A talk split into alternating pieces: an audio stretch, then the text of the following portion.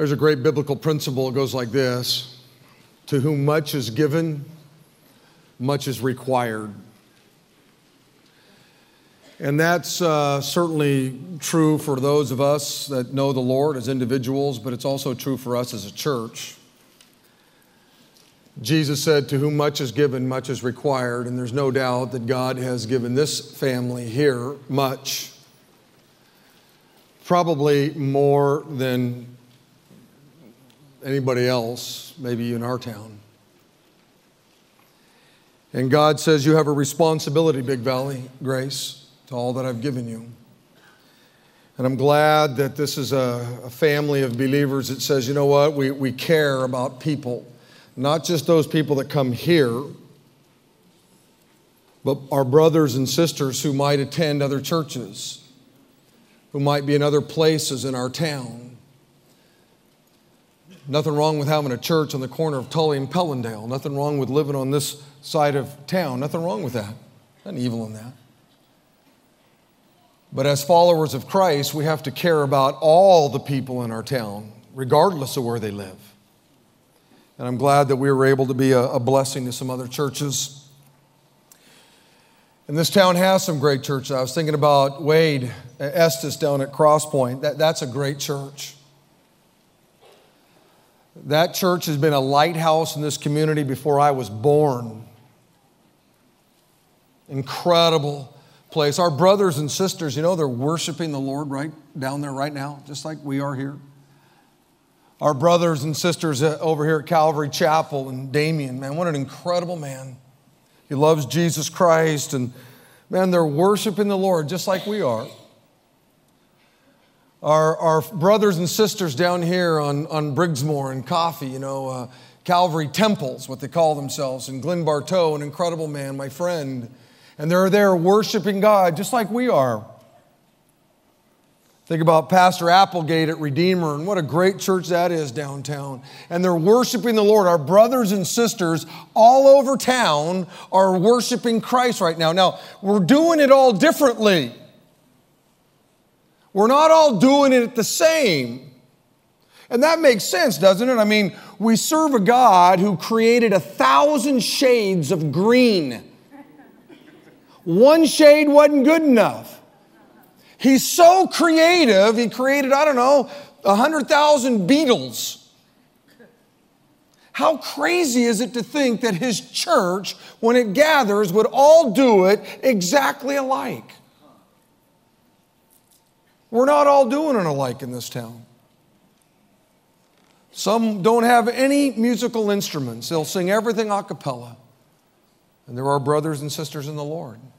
Some will have choirs and orchestras like we had last hour. And some will have bands. Some will do acoustic things. That's what we did over in the venue. Had a neat kind of acoustic vibe over there. We all do it differently. I don't know. I'm sure there's some church that does polka music, you know, and they praise, praise God. We're all doing it different. I've been in some places, on some continents, in some countries where you wouldn't even recognize it the instruments they use and what they're doing up on that platform. I don't know what they're doing. I don't know what they're saying. I just know they love Jesus. That's all I know. Jesus said this in Matthew chapter 10. He said, I'm sending you, Christians, out like sheep among wolves. All men will hate you because of me. Wow, aren't you glad you came to church? Yeah, that's a joyful message from Jesus. Jesus said this in John 15. He said, If the world hates you, remember, it hated me first. If you belong to the world, it would love you as it loves its own, but I have chosen you out of the world, so you don't belong to it. That's why the world hates you. Remember what I told you a servant is not greater than his master. If people did wrong to me, Jesus said, if people persecuted me, guess what? They're going to do wrong to you too. They're going to persecute you also. Paul said this in 2 Timothy chapter 3. He said, Everyone who wants to live as God desires, anybody who wants to live a godly life, will be persecuted. He went on to say this in chapter 4. He said, Alexander the coppersmith did me much harm, but the Lord will judge him for what he has done. Be careful of him, for he fought against everything we said. And guess what? Alexander the coppersmiths are all over the place. There are people out there who don't like our message. They don't like what we stand for. They don't like our worldview. They don't like our moral stances, our ethical stances, and they fight against us. So, what's my point in sharing all these verses? What, what, what, am, I, what am I trying to get at? Well, my point is this being a Christian in this world is dangerous at times. It'll cost you something to follow Jesus. There's a cost involved. It can be a dangerous thing. The Christians that Peter was writing to had suffered a great deal for being followers of Jesus. Peter says this in chapter 4 Dear friends, don't be surprised at the fiery trials that you're going through, as if some strange thing were happening to you. Don't be surprised by it. Jesus said, They hated me, they're going to hate you. You're not of the world. The things you stand for, the things you are going to share, your, your, your, your convictions, your worldview aren't going to go over very well in this world. He went on to say in chapter 5 stay alert, watch out for your great enemy, the devil. Beloved, I got an enemy, and it ain't my charismatic friends down the road. I got an enemy, and it's not those who worship God a little bit differently than I do. I got one. I have an enemy, and so do you. But it's not my brothers and sisters in Christ who worship or do some things a little bit different than we might do them. But I got an enemy. You have an enemy. He prowls around like a roaring lion looking for someone to devour. Stand firm against him and be strong in your faith, remember that your Christian brothers and sisters all over the world are going, are going through the same kind of suffering that you are. Beloved, it can be a very difficult thing to live out the Christian faith in our world today. It's not easy having to deal with the devil and the demons nipping at your heels. It's not easy to live in a culture that doesn't like what you stand for. There's lots of hostility in the world today about Christians. Just watch the news, just watch a TV program, watch a sitcom, listen to a comedian. Everybody, you know, takes shots at those of us that are followers of Jesus. Now, what this means is, is that we as believers need a safe place a place where we can go and hang out with others that believe the same things that we do. Hang out with others that have the same worldview as we have, have the same morals that we have, the same ethics that we have. And that safe place is called the church, which means you have to be a safe person because you are the church. The world's goofed up, man. The world's messed up. It's evil out there. The world doesn't like us as believers. And so we, there has to be a place where we can come that's safe. God wants His church to be a safe place, but it's only a safe place if we are safe people, you see. When you come here on the weekends and gather with other Christians, God wants us to be a safe place, but it's only safe if it's filled with safe people, right? When you gather, you know, throughout the week in your small groups with other Christians, God wants that to be a safe place, but it's only a safe place if the people who gather there are safe people. When you come to CR on Tuesday nights and gather with other Christians, God wants that to be a safe place. But it's only a safe place if the Christians who gather are safe people.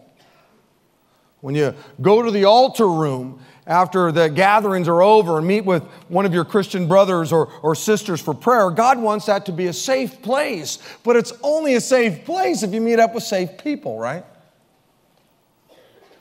When you go to one of our men's or women's gatherings and meet with other Christians, God wants that to be a safe place. But it's only a safe place if the people that are there, the men and women who are there, are safe people. So it's really important for us as believers know, to know what a safe person looks like so that when we gather together with other Christians, we're able to create a safe place. And Peter does that in our text today. P- Peter shares with us six qualities that make you a safe person. These are, are qualities that you as a believer should demonstrate towards your Christian brothers and sisters in whatever the context, whether it's in a gathering like this or over in the venue or it's in your small group throughout the week or it's a men's, women's events or, or, or maybe it's just one on one having coffee somewhere. And the more of us that are living out these six qualities here at Big Valley Grace, I want you to know the safer this church is going to be. Now, now listen to me. These six qualities that I'm going to go through, I want you to know, Big Valley, you you, you do a great job with them. You live them out.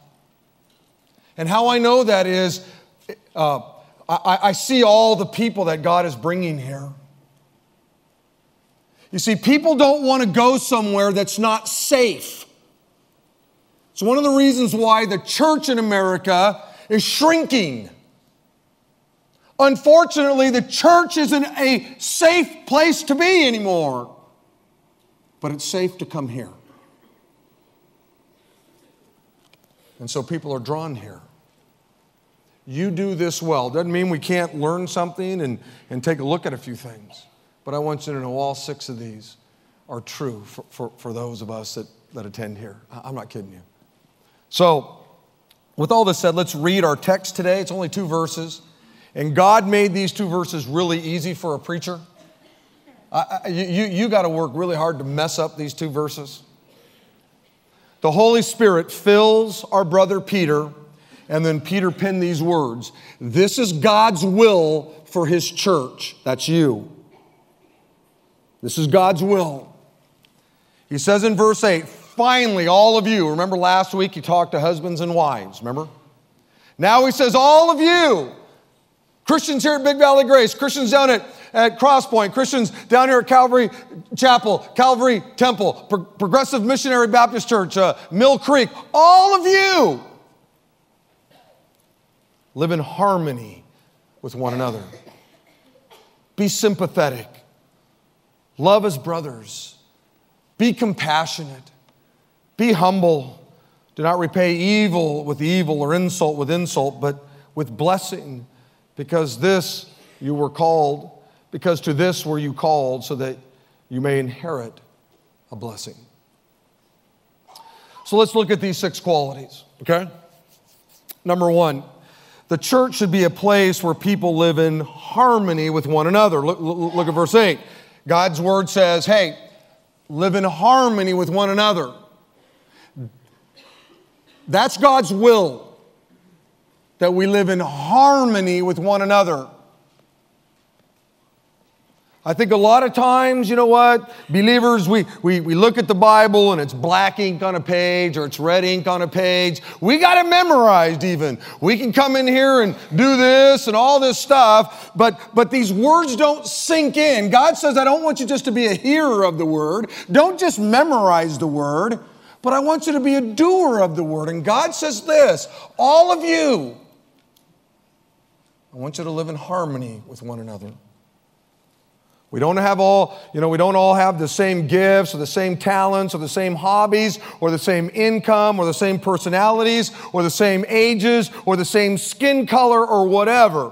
There are some things we're never going to agree on contemporary music or the good old hymns. We're never going to agree on all those things. Some people like all the new stuff. Some people like all the old stuff. Some people don't like any stuff at all. Just get to the preaching. Uh, I'm just, I'm, I'm, rehearsing the emails I get every week. We're just, we're not going to agree. People are dying and going to hell, and we're arguing over that. Unbelievable, the church at times. Unbelievable. I want you to think about this. There was a, a moment in the church, this actually happened, not this one, but years ago, the, the worship leader, I don't know, Scott got up, and there was a group of people, and he said, Hey, I know you like all the, the, the old stuff we've been singing, but I got this new song. and I want to teach you a new song. And you know, people were going, oh no, all that new stuff. I like the old stuff. And he said, well, i will try it out. Here, it goes like this. Amazing grace, how sweet the sound that saved a wretch like me. And you know there were people going, ah, oh, those new things, ah, oh, that stinks. I like the old stuff. That song's never going to catch on. That'll never be a hit. Some people think that song was actually found in Scripture. It was a new song at one moment. Is it a great song today? Absolutely. One of my favorites. And I like singing the great old hymns of the faith. I do. But I also know that God puts new songs in our hearts, and I love the new songs. I, like all kinds of music. I do.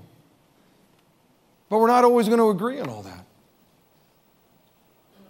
Should we have shorter services or longer services? Longer, right? Come on, come on. There's always that tension. You preach too long, there's too many songs. We got to get out of here in an hour. And some of you are going, oh no, man. Once a week we come together, go as long as you need to go, right? There's always that tension. We're not going to agree on that. Hey, communion, man, I don't know why we don't do it every week. But we got to do it every month. Do we do it every week? Do we not do it every? Here's a good one. You know, Pastor Rick, I heard from the Lord very clearly that the music is too loud. An hour later, Pastor Rick, hey, I just heard from the Lord in my prayer time and the music ain't loud enough. They're both, God's conflicted. He's a schizophrenic. He, one, one minute the Lord spoke clearly to this guy and the Lord, spoke clearly to this guy, you know.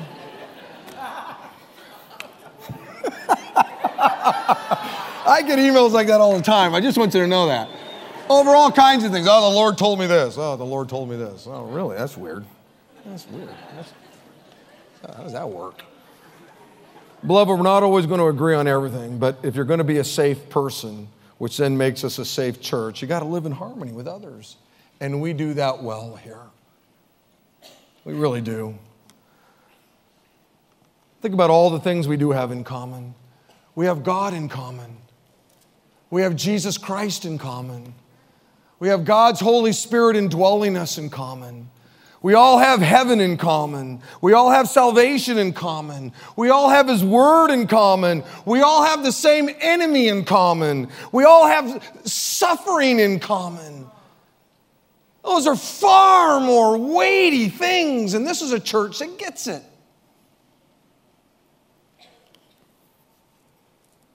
It's one of the reasons why it's a safe place.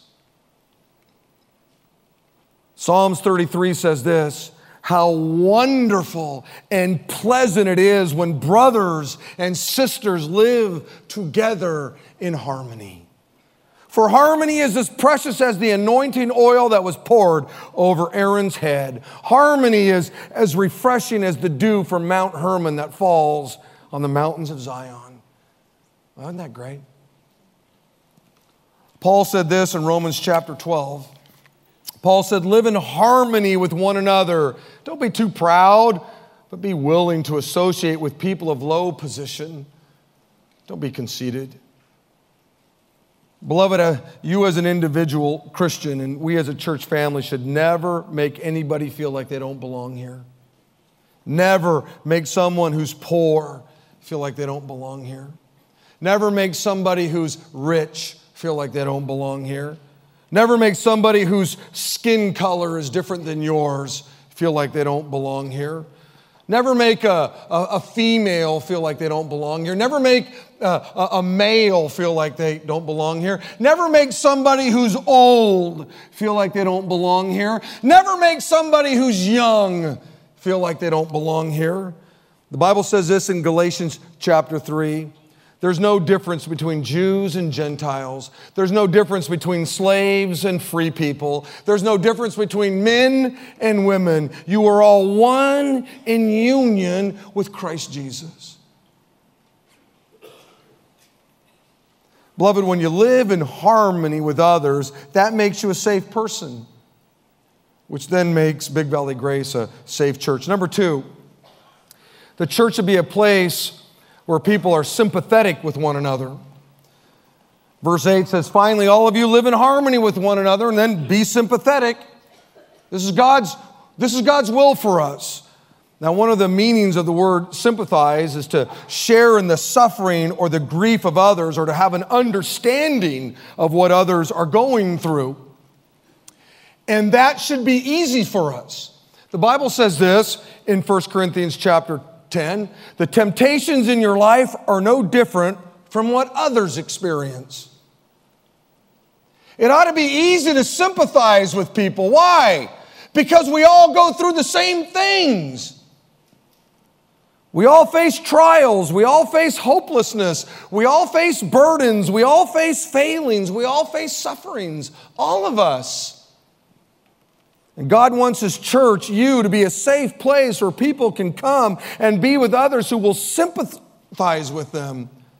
A place where people will work hard to understand what they're going through. A place where people will share in the sufferings and the trials and the burdens that they're going through.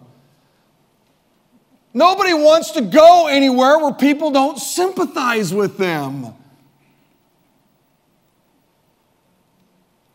The Bible says, this in Galatians chapter 6 share each other's burdens and in this way obey the law of Christ. And the law of Christ was this that we were to love the Lord our God with all of our hearts, all of our minds, and with all of our strengths, and then we were to love others as ourselves. That was the law boiled down.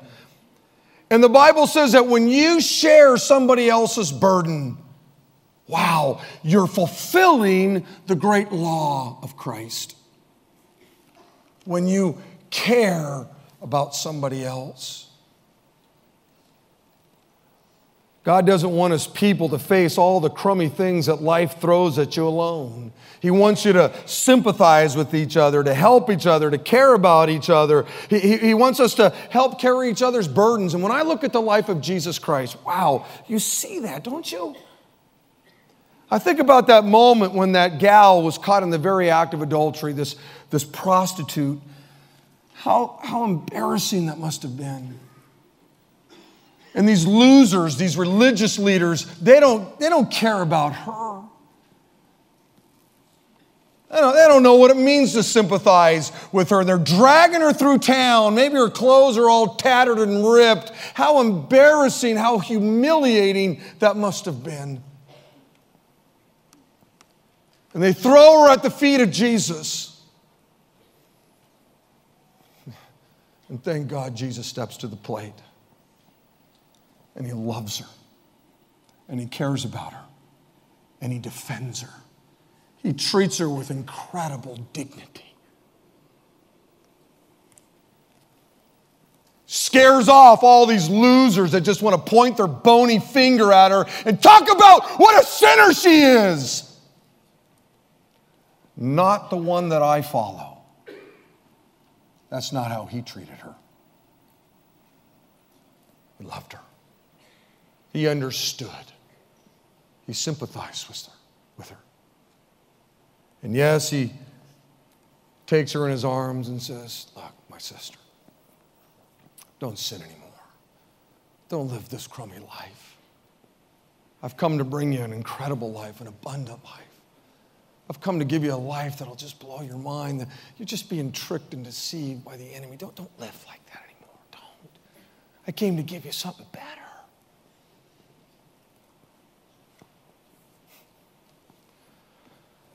The Bible says in Romans chapter 12, be happy with those that are happy and weep with those who weep. Live in harmony with one another. That's the Christian life. We're rejoicing with those that rejoice. We understand it and we're weeping with those that are weeping. We get it. We've all been there. In fact, on that video, wasn't it weird that in one moment, you know, uh, Wayne Bridegroom, woo, and we're all going, yeah, woo! And then it gets to Pastor Joe Tyler. One moment we're, we're rejoicing, and the next moment our hearts were all heavy, weren't they? We were rejoicing with those that were rejoicing, and we were weeping with those that were weeping. When we heard as a church what was going on with Pastor Joe. And we went to him, we said, Joe, look, here's the deal. you take this money and you do whatever you want to with it. If you want to take your wife to Mexico or to Hawaii or whatever it is you want to do, you do it. This money's for you. Go do whatever you want to do with your wife. If you need to fix up your home and get it ready for the moment you go to be with the Lord so you have peace that your wife is, you know, all taken care of. You use this however you want to use it. Our hearts were breaking for him. We were sympathizing with him. And I see that in our church. I see that. God wants his people to, his church, to, to be a place where we're sensitive to each other's trials, where we're sensitive to each other's losses, where we're sensitive to each other's sufferings, where we're sensitive to each other's failings. We're going to fail. Let me tell you something. Unfortunately, in the church today, not this one, but I just think in the church overall, the last place you want to go if you're failing is the church. How sad is that? That that's seen as the unsafe place when you're failing. It's so easy to forget why the second person of the Holy Trinity came to planet Earth, why he died on a cross. Because we're sinners and we fail. And how did the enemy so trick us into thinking that the church is the unsafe place to go if you're failing? The church ought to be the place where you come and say, Oh, I'm failing, I'm blowing it. And we love you and we care for you like Jesus cared for that woman. And we say, We get it. We've all failed too. I failed. I don't love always the way I'm supposed to love. I don't always show mercy the way I'm supposed to show mercy. I don't always do all the things that God wants me to do. I fail. We get it here. We understand that. Number three, the church should be a place where people love one another. Verse 8 finally, all of you live in harmony with one another, be sympathetic, love as brothers, love as brothers, love as brothers. One version says, love each other as brothers and sisters.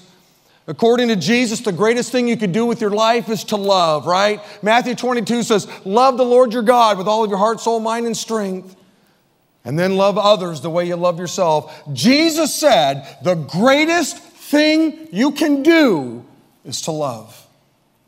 He said this in uh, John chapter 13. He said, I'm giving you a new commandment love each other. And then he defines it just as I have loved you. And he loved you with all your junk and all your crud and all your sin and all your failings. That's how he loved you.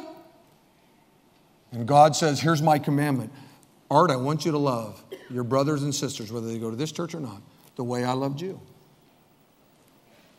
I know they all have failings and shortcomings. I know that. I demonstrated my love towards you, the Bible says, and while you were yet a sinner, I still died on a cross for you.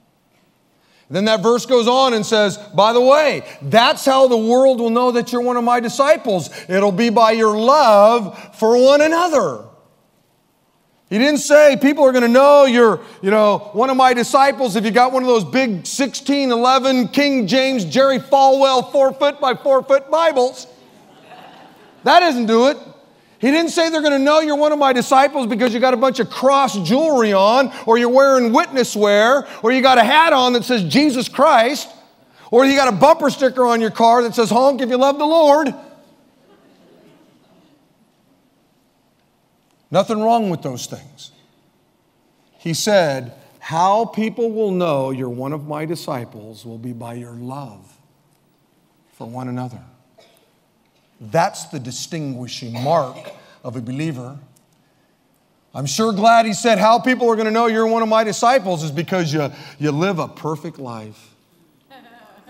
None of us would make it. So thankful he didn't say that. He said it'll be your love.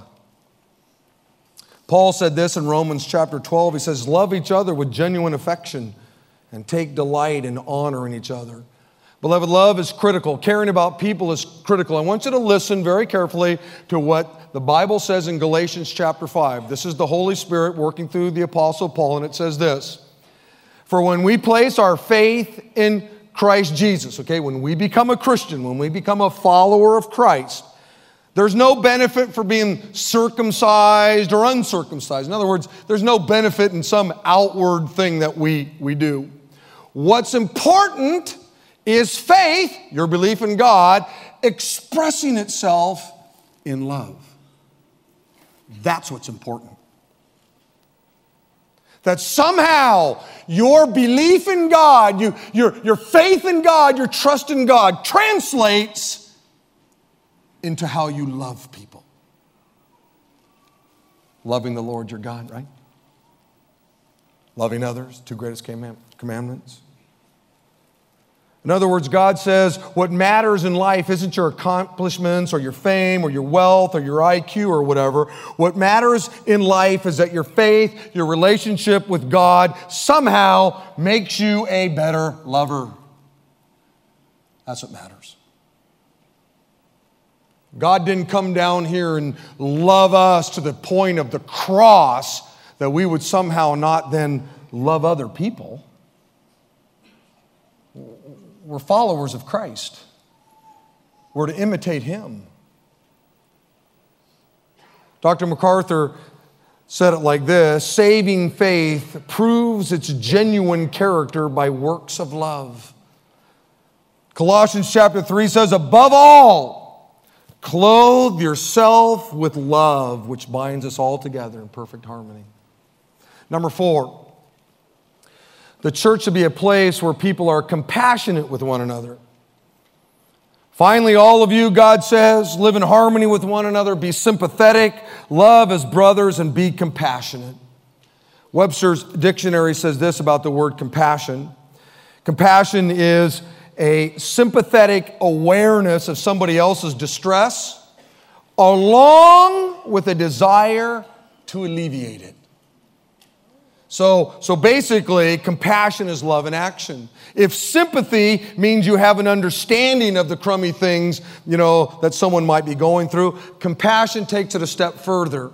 Compassion actually then goes, okay, how can I alleviate the problem? How can I fix the problem? And I want you to know we do that incredibly well here at Big Valley Grace. I had a list of things, and just because of time, I, I just can't do them, of all the ways that this church recognizes how people fail and the burdens and, and the things that happen in their lives and, and, and how we understand those things, but then how we work to fix them, whether it be through Good Sam, whether it be through our counseling department, whether it be whatever. There's just a lot of different ways that we as a church go, wow, we understand life can be hard. We understand it. And we want to do all that we can to try to alleviate some of that. Now, basically, there's two ways that you can show compassion and thus be a safe person. Number one is by the way you talk with people. Ephesians chapter 4 says, Don't use foul language, don't use abusive language. Let everything you say be good. Let everything you say be helpful so that your words will be an encouragement to those who hear it. Look, when, when life gives you a kidney punch and crummy things are happening, it's amazing how you can use the, the three ounce beast in a way that brings encouragement. Powerful tool, your tongue. It can be used in a compassionate way. Now, the second way you show compassion is by how you act towards each other, what you actually do. The Bible says in 1 John chapter 3, dear children, believers, let's not merely say that we love each other, but let us show the truth by our actions. In other words, talk is cheap, right? And so God says one of the ways you can show compassion is by how you talk with people. Another way is by actually doing something. Compassion is saying with your actions, how, how can I make life a little easier for you? What can I do to help? What can I actually do to be a blessing to you? What actions can I do to help you in this time of trouble, this time of suffering? How can I actually bear this burden? Number five, the church should be a place where people humble themselves before one another. Once again, verse 8 says, Finally, all of you believers live in harmony with one another, be sympathetic, love as brothers, be compassionate, and be humble. Beloved, because God made us all different, there are going to be times when you and another brother in the Lord, or you and another sister in the Lord, will have a disagreement about something. It happens to all of us. And when those times come, you have a decision to make. You got a choice to make. And I talked a little bit about this last week. You can dig your heels in and be unwilling to yield to the will of your brother or your sister. You have a selfish attitude. You're, you're an unsafe person, which means there won't be any harmony in your relationships or sympathy or compassion or love or whatever. Or you can make the choice to humble yourself. You can have the courage to give up your own rights so that you might be a blessing to your brother or sister. This is the attitude of a safe person. This is what makes us a safe church. You see, there are going to be disagreements that come, they, they, they come. And you either dig in, I ain't, I ain't humbling myself. And that makes you a very unsafe person. A lot of people live with unsafe people. Or you can have the courage to give up your own rights that you might be a blessing to somebody else. That's a safe person. Jesus said this in Luke chapter 9. He says, Any of you wants to be my followers, you must turn from your unselfish ways and as I said last week, boy, that's not easy, is it? Turning from your, you know, selfish ways isn't easy. But it's the way of Jesus. A humble person, a safe person, has the ability to say, let's do it your way. Some of you probably have never said that in your home, in your business, with your friends, because your way is the best way, right? People just don't know how intelligent and smart you are. So your way is always the best way. A humble person has the ability to say, you know, I don't have all the answers. well, obviously, the pastor doesn't know who I am. he has no idea where I went to school. I have all the answers. Some of you live with someone like that. A humble person has the ability to say, I need help. You ever said that? You ever looked at your, your wife, your kids, your husband, and God, hey, I need help? You know, when you do that, that makes you a safe person. Humble person has the ability to say, some of you are just going to go, oh man, this guy's nuts. I was wrong.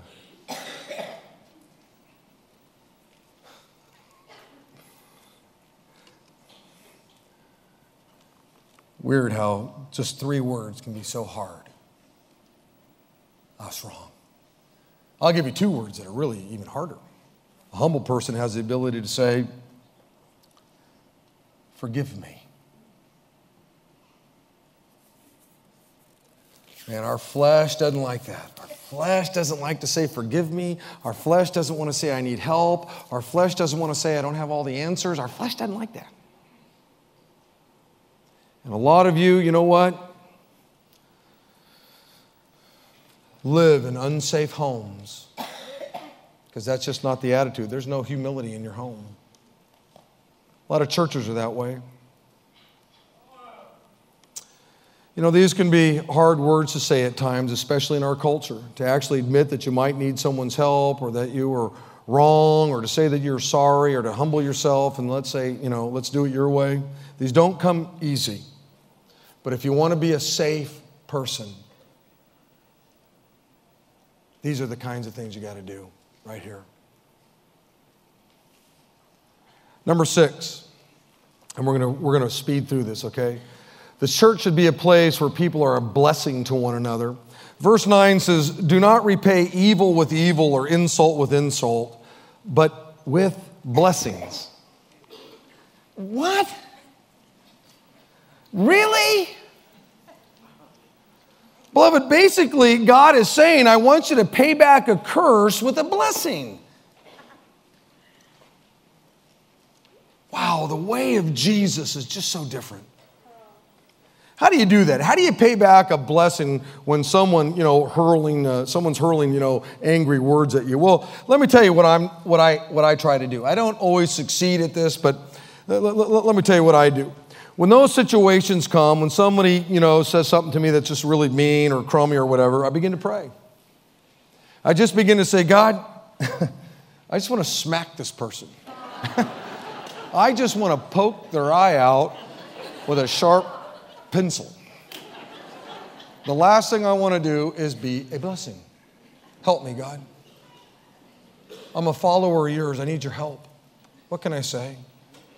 Give you a real practical moment. Um, I get a lot of emails from people literally all over the world who listen online or whatever, and you know, they, it's a hostile world out there if you stand for Christ. And sometimes I'll get emails, and, and sometimes I'll just immediately respond.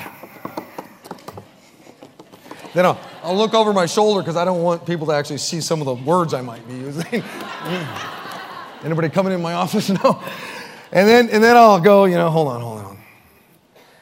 And there have been a few times when I've called in, say, Mary, I don't know if Mary's here, she's one of our administrative assistants, and I'll say, hey, Mary, I want you to look at that. Why don't you edit that? And she'll come up and she'll start reading it. um, Rick, everything you said there, I'm sure, is truthful. Not a lot of love. Not a lot of love in that. Why don't you take out that whole sentence? And I'll go, What? That's like my favorite sentence. That's the sentence that makes me feel good.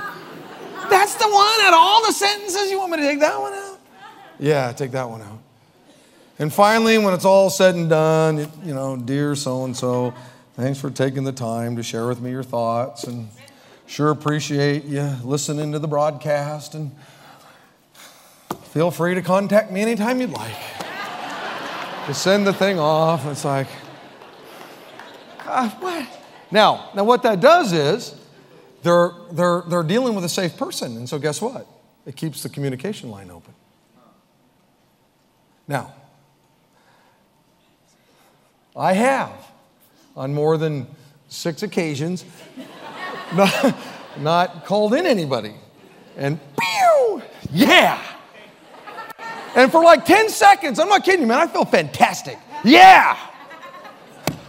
Yeah, wait till they, bing, you got mail. Ah, yeah. Wait till they read that thing. Yeah. And then, and then the Holy Spirit who lives in you starts to do what the Holy Spirit does convict you of sin. And it's like, oh no. That's not the way of Christ. Oh, oh no. You know? And I'll fall, you know, on my couch. Oh, God, I'm so sorry. I'm so sorry I did that. Now I got to take an hour or two hunting the guy down, resending another email. Oh, please forgive me, I was not kind. And, and he just, now I just blew a half a day, you know. And God just says, Rick, just follow what I say. If you just follow what I say, you won't blow two hours hunting somebody down, having to apologize and but you'll be a safe person. And those people will at least contact you. They're at least listening. Maybe if you write something crummy, they'll stop listening. My word doesn't return void. But you trust that I'm at work, even when they send something crummy to you. Like I said, I don't always do it all that well, but Proverbs 17 says this if you repay good, if you repay good with evil, Evil will never leave your house. Starting a quarrel is like opening a floodgate, so stop before a dispute breaks out. One of the reasons why your home is just always filled with tension is because you just keep repaying evil with evil. And so it just keeps going. All somebody has to do is go, I'm going to I'm going to give up my rights that I might be a blessing to my spouse, whoever it might be. Bible says in 1 Corinthians chapter 13, love is patient and kind. Love is not jealous or boastful or proud or rude. It does not demand its own way. It's not irritable. And then it says this love, the kind of love that God wants to have and create and, and, and, and, and cultivate in our lives, it keeps no record of being wronged.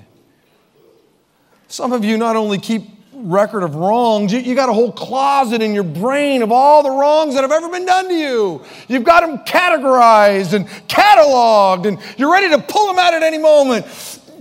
Back in 82, you did this. Unbelievable. Back in 94, and there they all are. And God says, Look, I don't do that with you. As far as the east is from the west, I've removed your sin. I don't remember it anymore. And that's the way I want you to live, humbly. Get rid of all those things that you're remembering, all the wrongs ever done to you. Quit throwing them up in people's face. Quit throwing them up in your spouse's face. Just humbly give them up. Even if they do it to you, don't return it. Look, God wants his people to get along, whether it's with you and your spouse, or you and your kids, or your parents, or your friends, or whatever. And these six qualities are, are, are how you pull it off. In fact, I want to say these six things out loud uh, t- together, okay? The church should be a place where people, number one, live in harmony with one another. Number two, are sympathetic with one another. Number three, are loving towards one another. Number four, are compassionate with one another. Number five, humble themselves before one another. And number six, are a blessing to one another. Let me tell you something. Every year, I take my family to the same um, hotel during the summer for a vacation. Same hotel, we've, we've, we've done it for a lot of years. And they have this uh, ginormous pool there.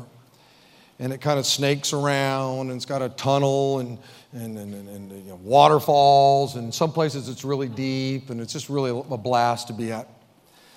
Well, there's this one section, and it's pretty big, and it's about that deep.